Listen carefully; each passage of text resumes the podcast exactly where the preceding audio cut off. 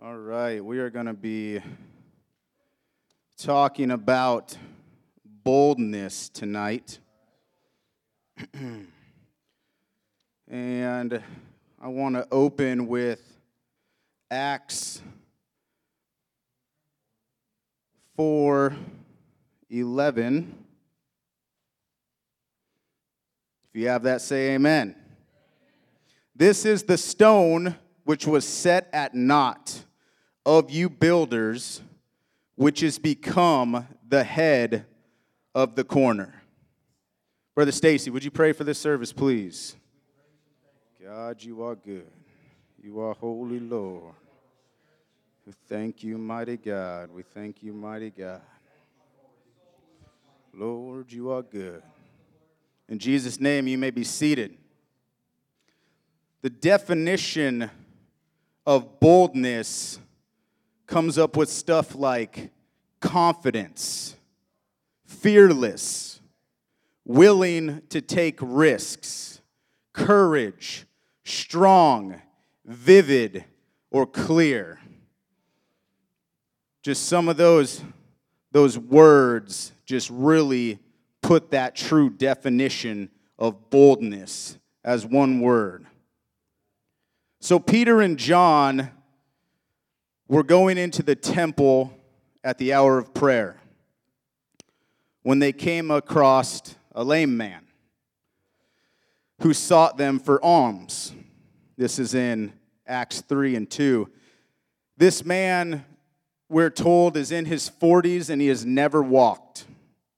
And as Peter approaches the man, he tells him, You know, silver and gold have I none, but what I have, Brother Walter, I think you just spoke on this the other night.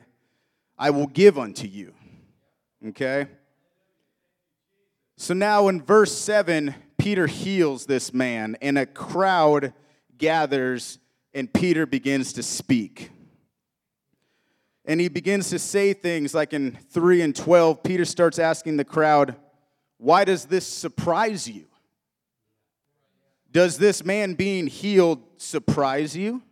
Do you think that we healed this man on our own, on our own power?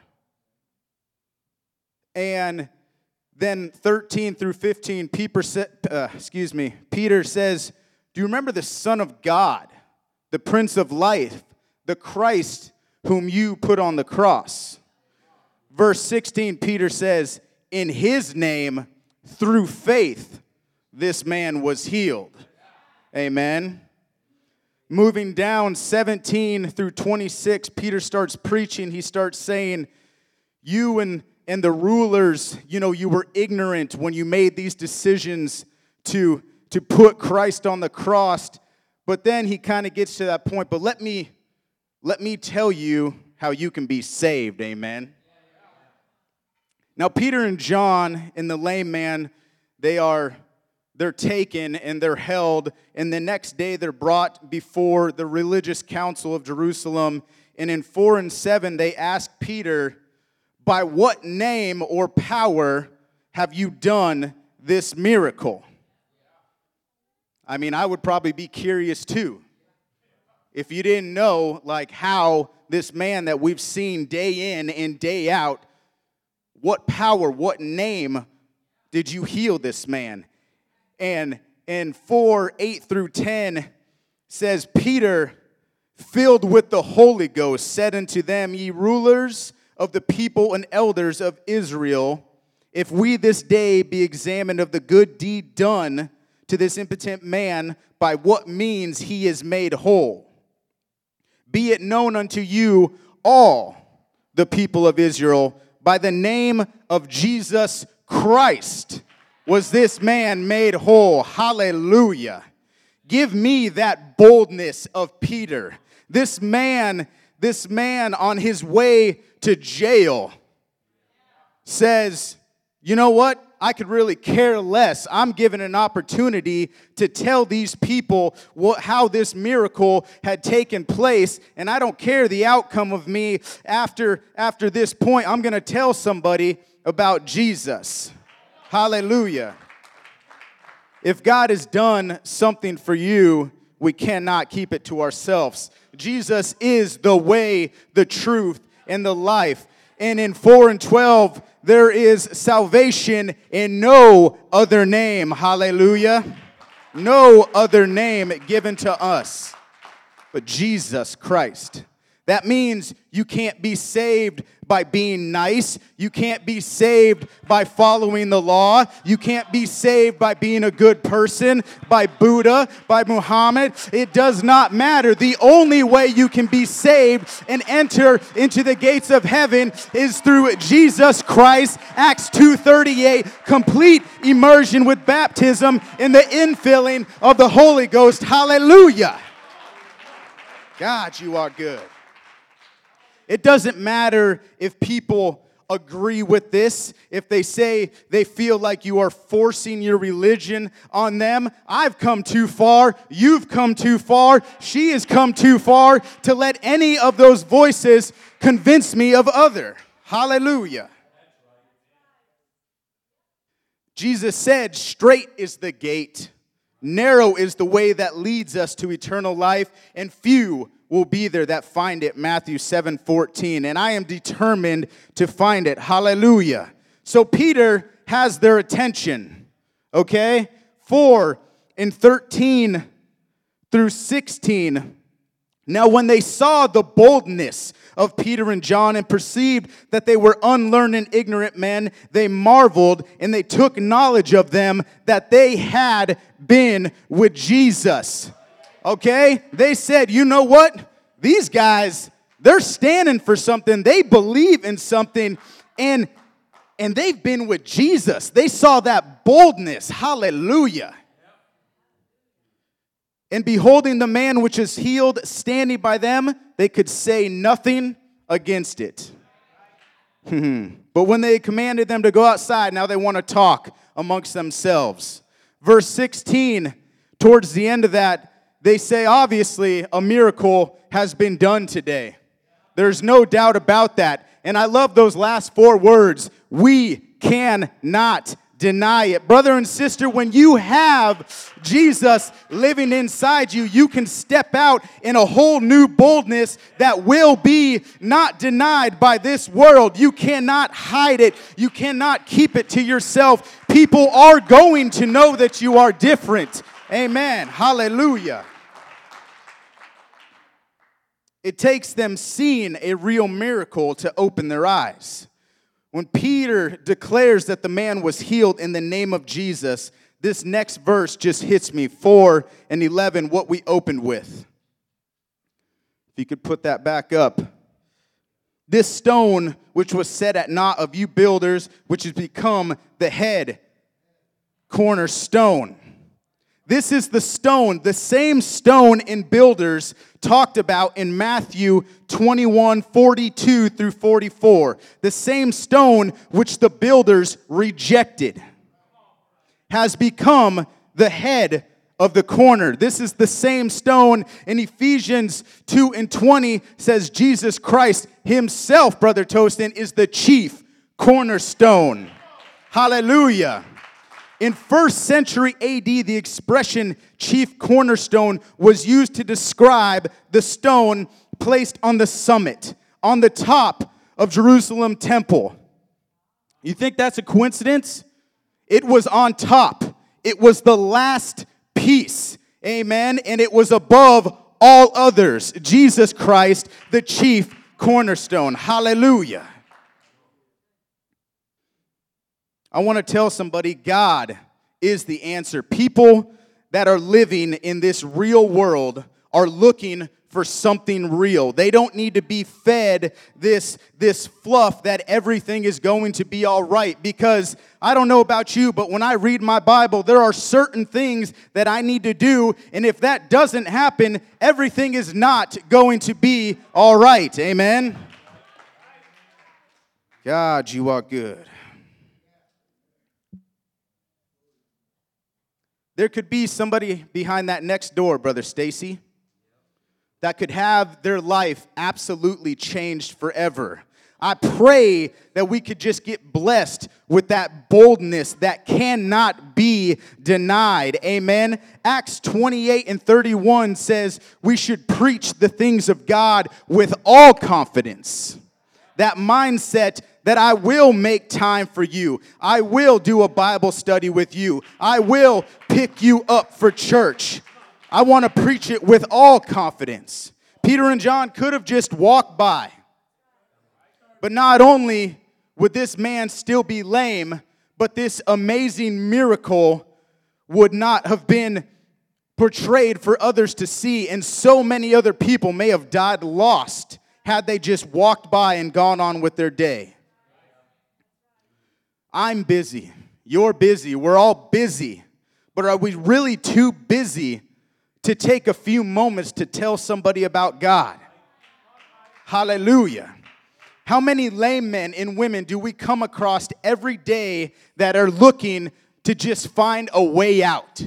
Something to just break the chains that have been holding them down for so long. Something that just finally feels real. Amen. You don't have to have silver or gold. This gift that we have been given, Brother Joe, is so much more valuable than what we could offer with our money. Hallelujah.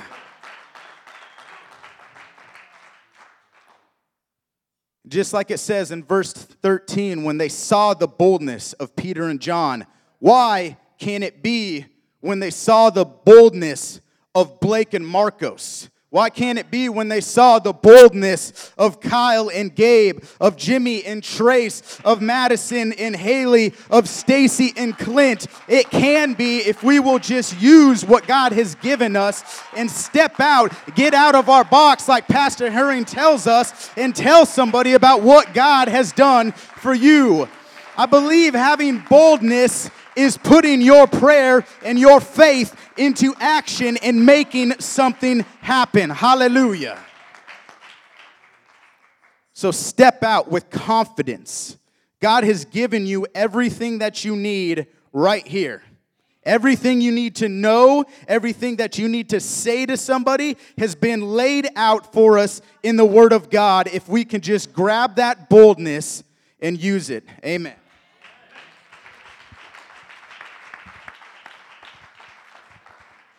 Well, praise the Lord. You know, uh, Brother Dave, that was a good word. I remember being, I think I was maybe five years old. I was over at your mom's house, and uh, I had walked in. I remember being so small and just looking up at you. I think you couldn't have been more than four foot five. We were both so young, and I just, I remember thinking, man, I hope I'm that tall one day.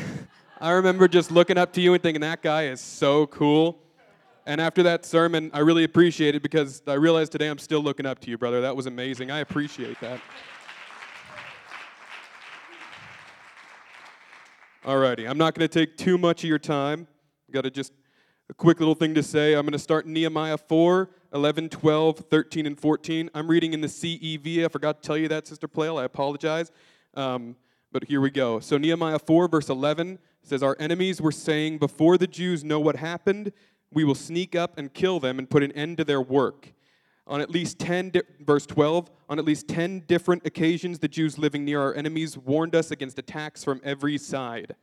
And so I sent people to guard the wall at its lowest places and where there were still holes in it. I placed them according to families, and they stood guard with swords and spears and with bows and arrows.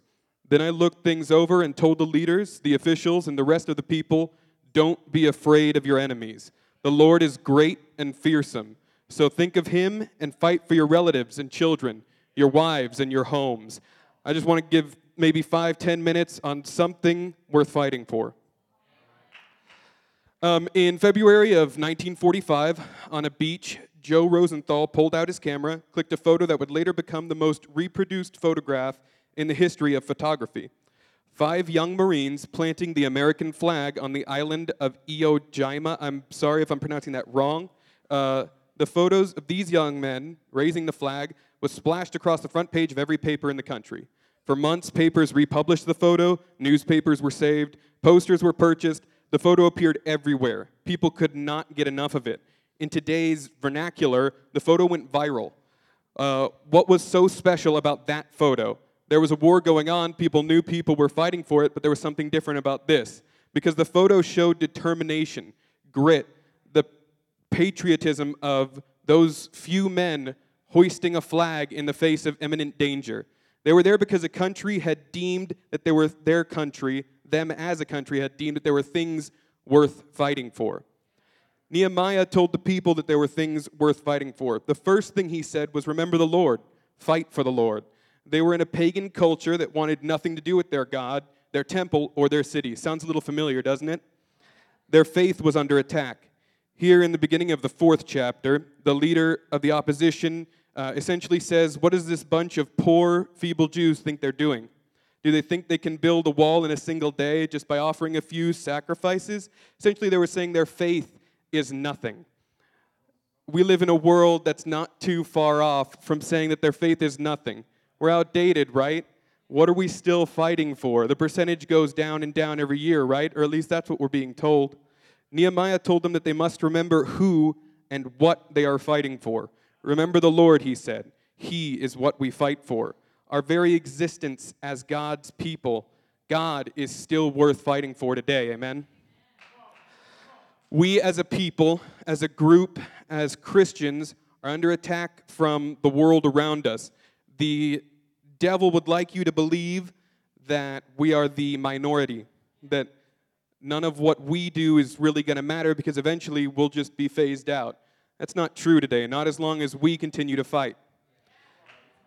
The Jews who lived near the enemy came and told us again and again they will come from all directions and attack us. The same thing is going on today. We're, attack, we're in attack from every direction we could think of. Our leaders have changed the concept of freedom. We were founded on the concept of freedom of religion. Now it seems we are founded on the concept of freedom from religion. We have become the enemy and not the allies. This is one of the things that our men and women have died for since the beginning of our country, our religious freedoms. It seems that all other religions are tolerated in our world today, and Christianity, the worship of the one true God, the worship of Jesus, is frowned upon and even attacked.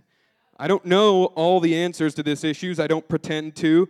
I'm not a politician. I'm not on the forefront of figuring out how to get everybody to get along. But I do know that my complacency never solves the problem.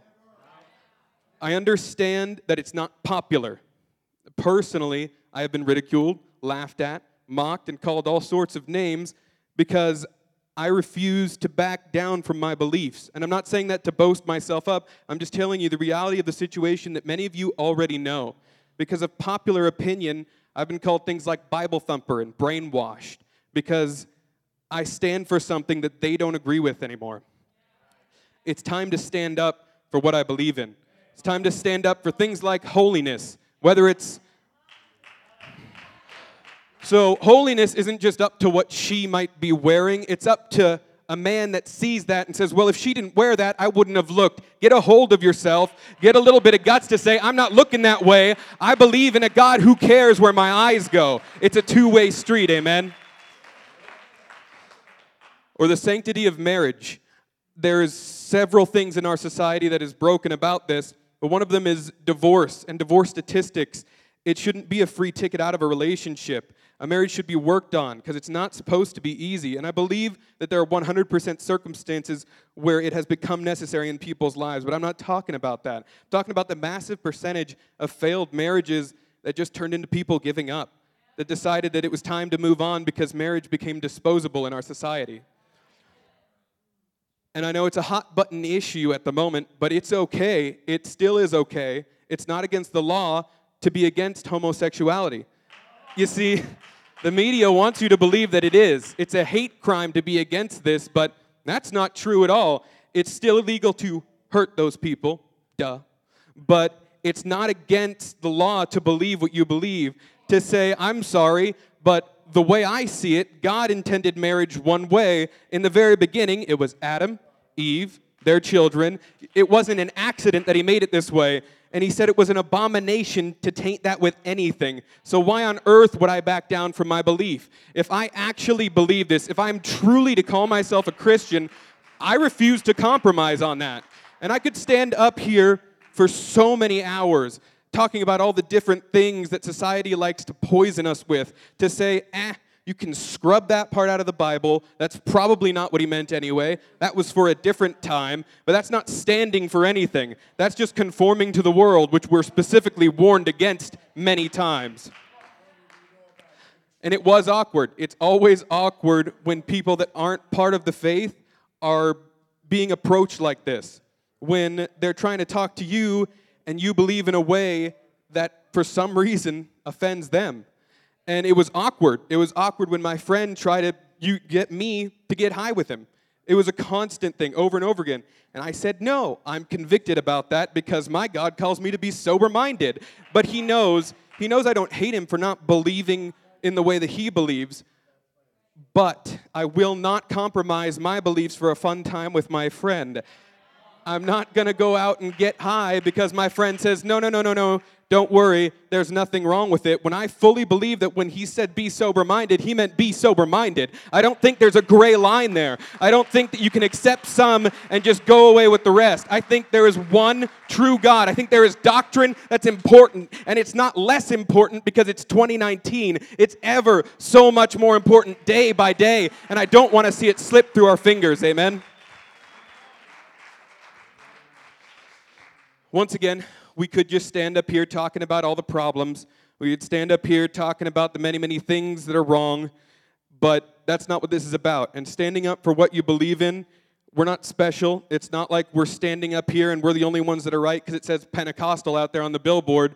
But it does say that, Hear, O Israel, the Lord our God is one Lord, and that's what we're standing for. It's not about the title, it's not about the religion, it's about the Bible and the God that we serve, the set of rules that were given to us not because we need to be bound, but because we need to be freed. The Bible says that the law the, in the law of the Lord there's liberty, there's freedom, and the people that are freed are free indeed. Why on earth would I give that up for a good time? If you if you compromise in a world full of compromise, that's all you are. You're just part of the world. You're nothing at the end, and you'll lose friends. You will. If you really get into this, you're going to lose friends. I have. You'll lose respect of coworkers. I have. Not all, absolutely not all. I've gained respect from some. I've gained friends through it, but there are some friends that you really just don't need to hold on to. Amen. There are some things in this world that are still worth fighting for.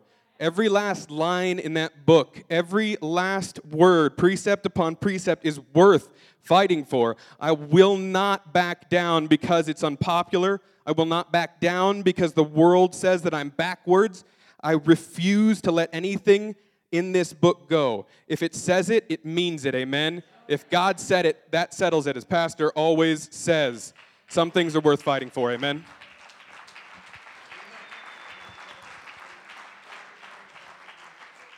Amen. Praise the Lord, everybody.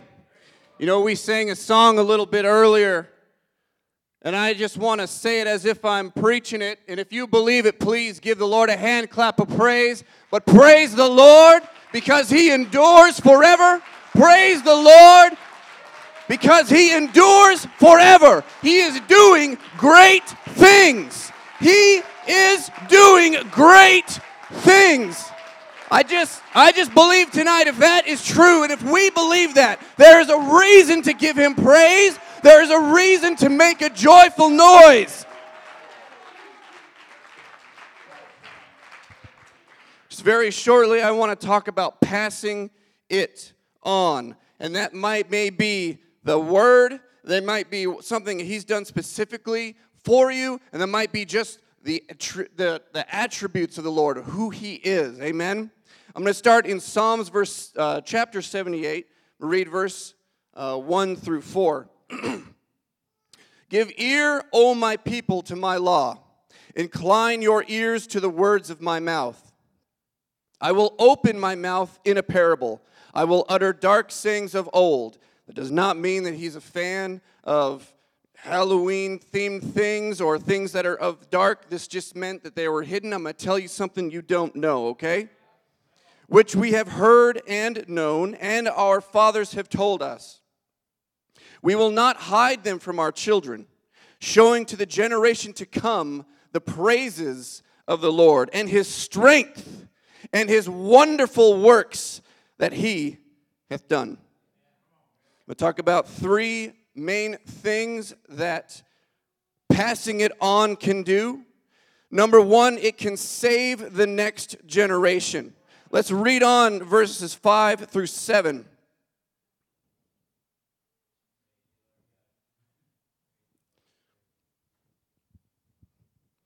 For he established a testimony in Jacob and appointed a law in Israel, which he commanded our fathers that they should make them known to their children,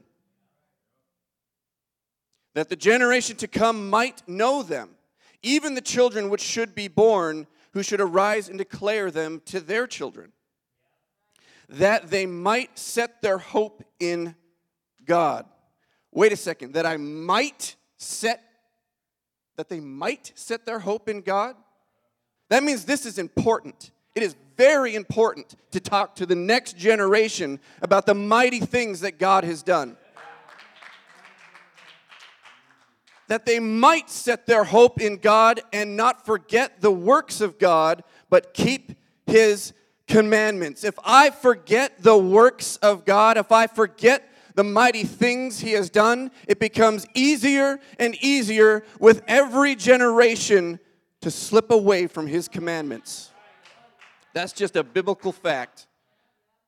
That they might set their hope in God and not forget the works of God, but keep his commandments. You know, we need to put the word and everything that God has done into the next generation. We know that, right? Now, the Bible talks that there says that there are fishers of men, and, and I, I just had this thought, Sister Tina, when you were talking about fighting for your kids, praying for your kids, it's so important. And it is effectual because who here who of the kids that are in the audience, who has a pet fish? Junior, if you were to take that fish and throw it in the ocean, would you have no worry, no care because there's fishermen out there? No, you'd be, you'd, there's no, I mean, the odds of that fish just being caught by a, a random hook coming by or the nets being thrown. Don't say that your prayers aren't effectual. Don't say that there isn't a reason to pray for your kids. Don't say that there isn't a reason to talk about the good things that God has done. There is a help there because there's a mother, a grandmother, someone in, in your life that's been praying for you. A difference has been made because of that. There is an uh, important thing happening there. Let's go to Joshua 4 21 through 24, please.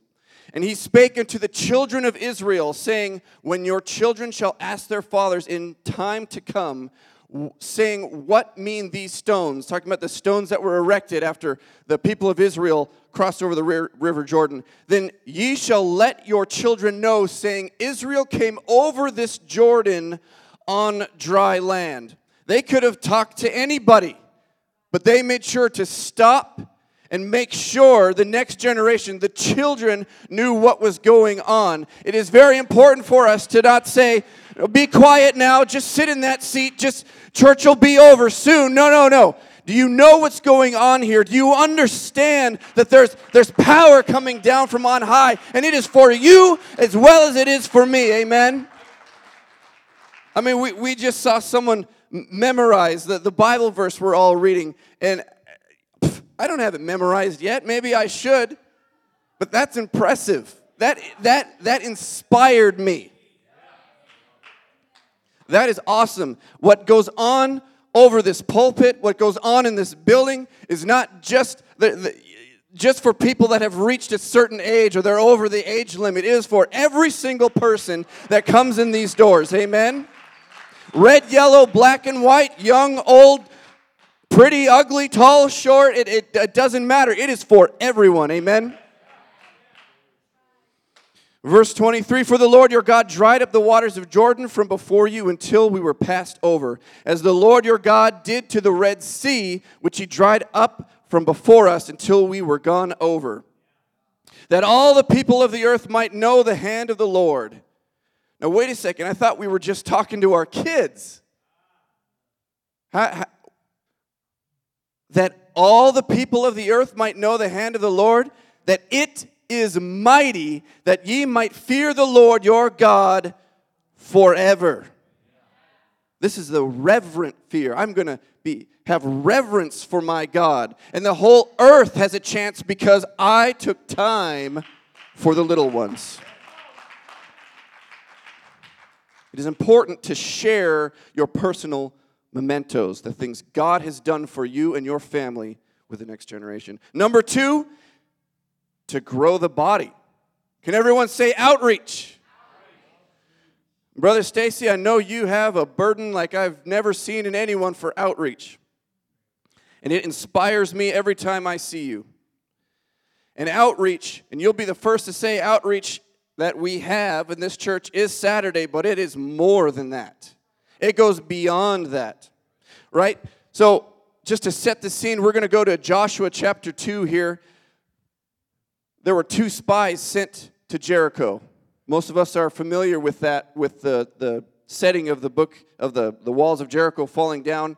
And when they talked to Rahab the harlot, she said, For we have heard how the Lord dried up the water of the Red Sea for you. When you came out of Egypt, and what ye did unto the two kings of the Amorites that were on the other side of Jordan, Sihon and Og, I hope I pronounced that correctly, whom ye utterly destroyed. How, how did she know that? There wasn't a, a Bible. Like, we, they couldn't just go down to Barnes and Noble and, and pick up a Bible and, and read these things. This, is, this was done because people were passing it on. This was done by, by word of mouth, stories and, and rumors, and, and, and people saying, Have you heard about this? Have you heard about what God did? It, I mean, even the enemies, eh, the enemies of the people of God knew about God because someone was passing it on. Now, what they knew was here in my next verse, Numbers 24 8. God brought him forth out of Egypt. He hath, as it were, the strength of an unicorn. He shall eat up the nations, his enemies, and shall break their bones and pierce them through with arrows. Just, I'm going to hold there for a second. Do you know one thing that I hate? That is a cheapening or watering down of Scripture. If we were to look at this Scripture and, and look at that word unicorn and, and let Hollywood tell us what that means, that's not very powerful, is it? This puny little thing prancing around, rainbows coming out of its hooves. I, I mean, I don't know. What a, that's not very powerful, is it? No, it's not. Now, many translations now they say wild ox, which is very close. Um, there is a scholarly push towards um, another animal, and here's why because it is a type of wild ox and it matches the description in, found in the book of Job. Let's just look at that real quick, where God uh, facetiously says, Could you, can we go there real quick? Job. Thank you. Will the unicorn be willing to serve thee or abide by thy crib? Meaning, are you ever going to be, you're not going to be able to tame that thing. Canst thou bind the unicorn with the band in, thy, in the furrow, or will he harrow the valleys after thee, or will he plow the field for you? Yeah, right. Here's what there was. Um, this isn't cryptozoology, by the way. This is an animal that existed, and, and the last one was known in 1627 called the aurochs. Um, and Julius, uh, well, I'm getting ahead of myself. It was extinct since 1627. Um, they were huge bovine creatures. Uh, Julius Caesar described them as this a little below the elephant in size and of the appearance, color, and shape of a bull. Their strength and speed are extraordinary. Their, their strength their, and speed are extraordinary. Hope you see where I'm going with this. They spare neither man nor wild beast, which they have lied, laid their eyes on. Not even when taken very young can they be rendered familiar to men and tamed. Now let's go back to Numbers 24 8. God brought them forth out of Egypt. He hath, as it were, the strength of an animal that cannot be tamed by man. If he gets his sights on that enemy. There is nothing that can hold it back. There is nothing that can hold him back from breaking the bones of your enemy, driving them to dust, and piercing them through with his arrows. It has a little bit more power, doesn't it? And that is what they knew because word of mouth. Even to your to you who you think is your enemy at work, the one that the one that's always a thorn in your side, you know it is still important to tell them what God has done for you.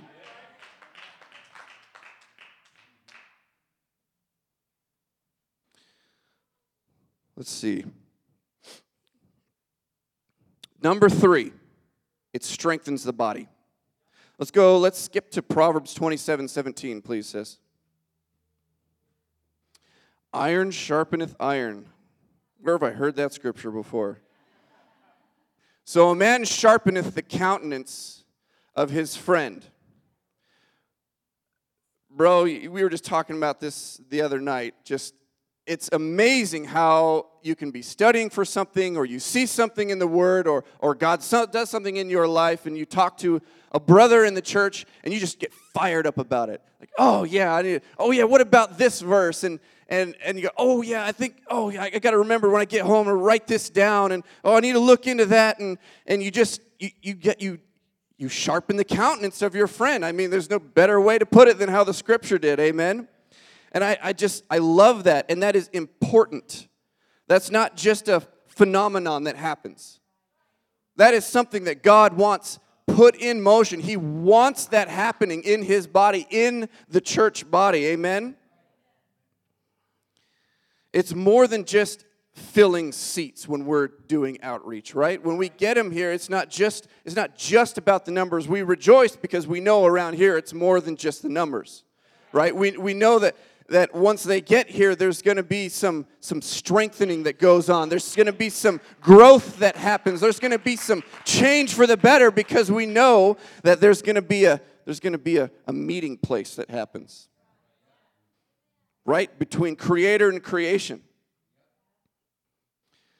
I am totally not going by my notes. That's awesome. So, much like how personalities form in children as they grow up, they say people see people they look up to and they say wow this person's good at that. I want to be good at that. What, what makes them good at that? Or i like being around this person. Why, why is it that i like being around that person? Or how about this? I like the way that person preaches. Why do i like that? Is it because it's effective? Is it because they, they, they look like they, they're, they're just on fire or they have something inside that they're struggling to get out because they're not that eloquent i mean we take things from each other as we grow.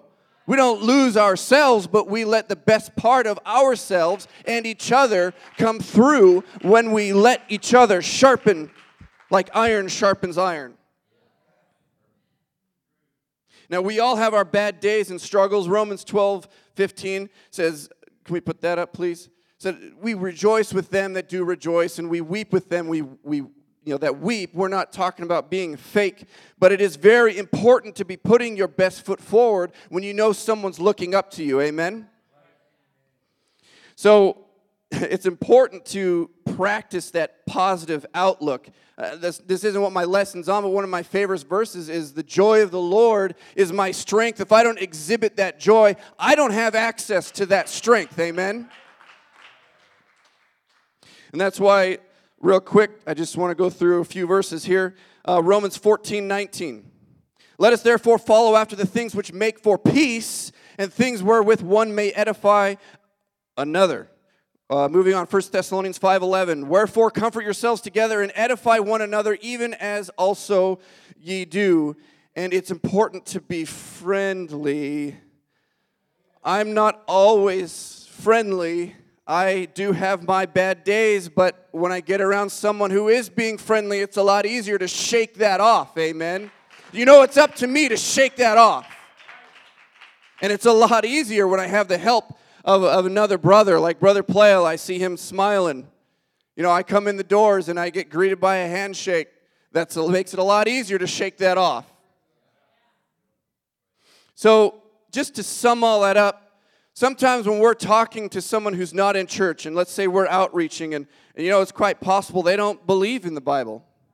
Sometimes spewing scripture at them isn't the best first step. Right? That's where we want to lead them to. Sometimes, have you heard about my God? Listen to what God has done for me. He's healed my body. He's touched my mind. He saved me just in time. He, he, he made a way when there is no way. Let me tell you about how He healed my children. Let me tell you about how He clutched me from the, from the, from the enemy. And do you know what? We have this Bible full of His Word. Let's look into it together. Sometimes the first the best first step is just passing it on. What has God done for you lately? And I just want to close with Luke 8:39. And this is after this is um, the the man known as Legion after he was being healed. This is what what he did. He was told to do Return to thine own house and show how great things God hath done unto thee. And he went his way and published throughout the whole city how great things Jesus had done to him. If we truly were thankful and we truly believed that the blessings that came to pass in our lives were from God and were worthy of praise, I don't think we'd be able to hold it back. It's Jeremiah 29 says that I, I decided to stop talking about the Lord, and it was just like a fire shut up in my bones. I mean, it's, it's going to be pretty hard to stand still if I had a fire in my bones. Amen? I got to let that out. Let's do that. Amen?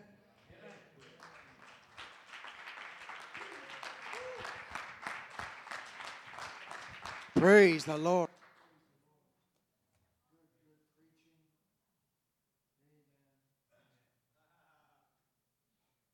Turned it off. Praise God. These gentlemen were preaching. I just couldn't help because today I was thinking about 12 leaders being sent to the promised land, Brother Stacy. 12 leaders, they picked the cream of the crop. Said, We need you to go and go spy out the promised land that God has promised you. Numbers 13. And and in the midst of that, they 12 go, they all see the very same things. They all probably reached down and grabbed one of those big giant grapes that when you cut a cluster, it took two to carry it. They saw the, the, just the abundance of blessings. And yet, when they came back to give their report, they all said, We saw this. But there was a Joshua and a Caleb with boldness. There was a Joshua and a David, or a Joshua and a Caleb. There's something worth fighting for here.